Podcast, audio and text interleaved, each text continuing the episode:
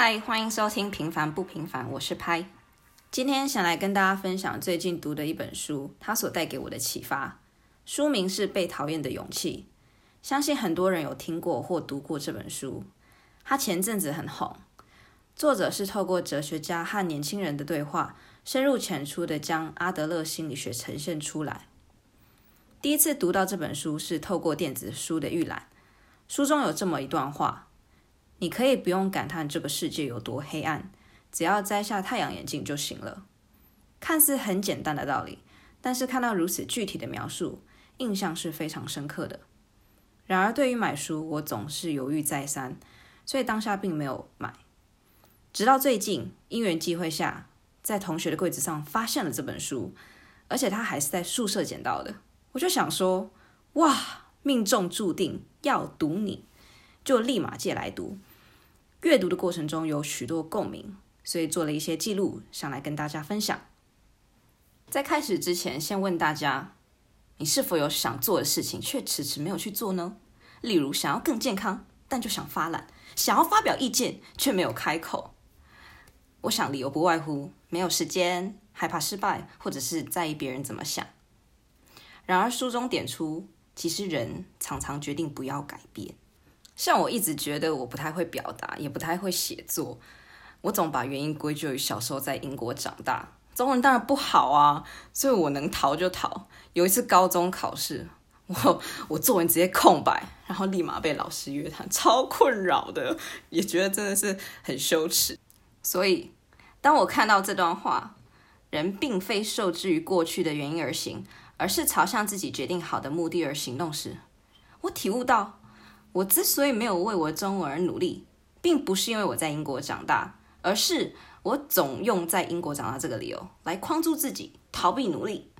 所以，也许限制我们的并非全是理由，而是自己呀。书中一段关于心理创伤的对谈也让我觉得蛮有意思的。故事是这样的：年轻人说，他有一位朋友，如果踏出家门，就会全身发抖和心悸。所以长期把自己关在家里。他想要改变，但因为无法踏出家门，让他没有办法改变自己的现状。年轻人认为，不出门背后一定有原因的吧，也就是所谓的决定论。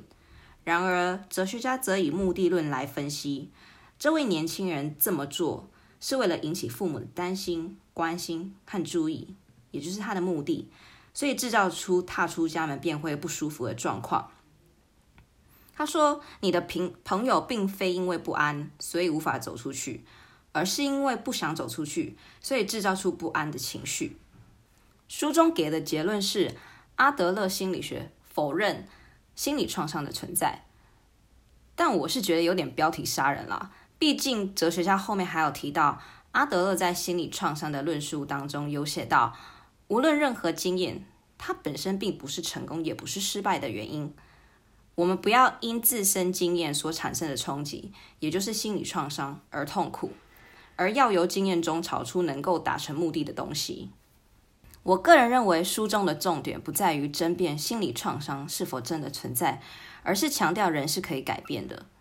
像是医学上被诊断创伤后压力症候群 （PTSD，Post-traumatic stress disorder） 的病人，也就是指人在经历过。创伤事件，而事件造成严重伤害或生命威胁所产生的精神疾病，其症状包括出现不愉快的想法、感受或梦，接触相关的事物时会有精神或生理上的不适和紧张，也会试图避免接触，甚至是摧毁相关的事物。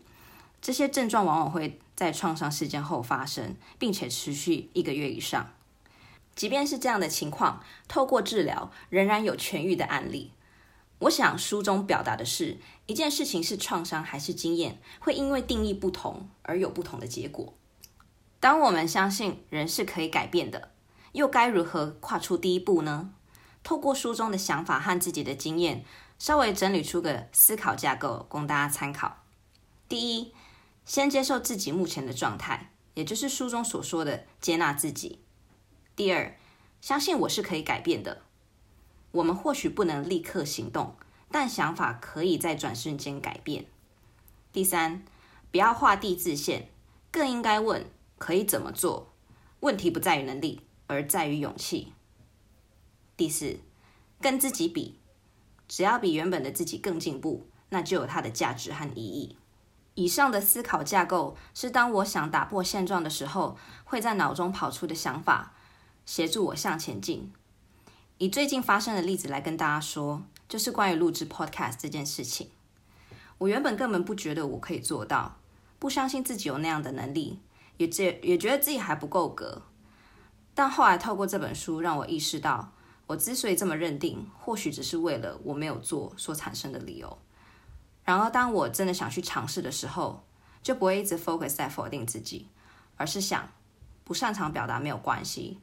这也就是所谓先接受自己目前的状态。再来，更重要的是第二步，相信我是能改变的。因为当我有这样的信念，就会开始聚焦在第三步，也就是我能做什么才能更接近目标。以 podcast 这件事情来说，就是开始收集资料，了解别人是如何开始的。从一开始的为什么，到录音、后置，以及最后的上架，这中间我也和朋友分享我想做 Podcast，没想到因此有合作的机会，很感谢他们促使事情更顺利的进展。有了具体的做法，我变得更有勇气去挑战，并采取行动，也才有这个频道的诞生。即便现在还有很多可以进步和努力的地方，回头看。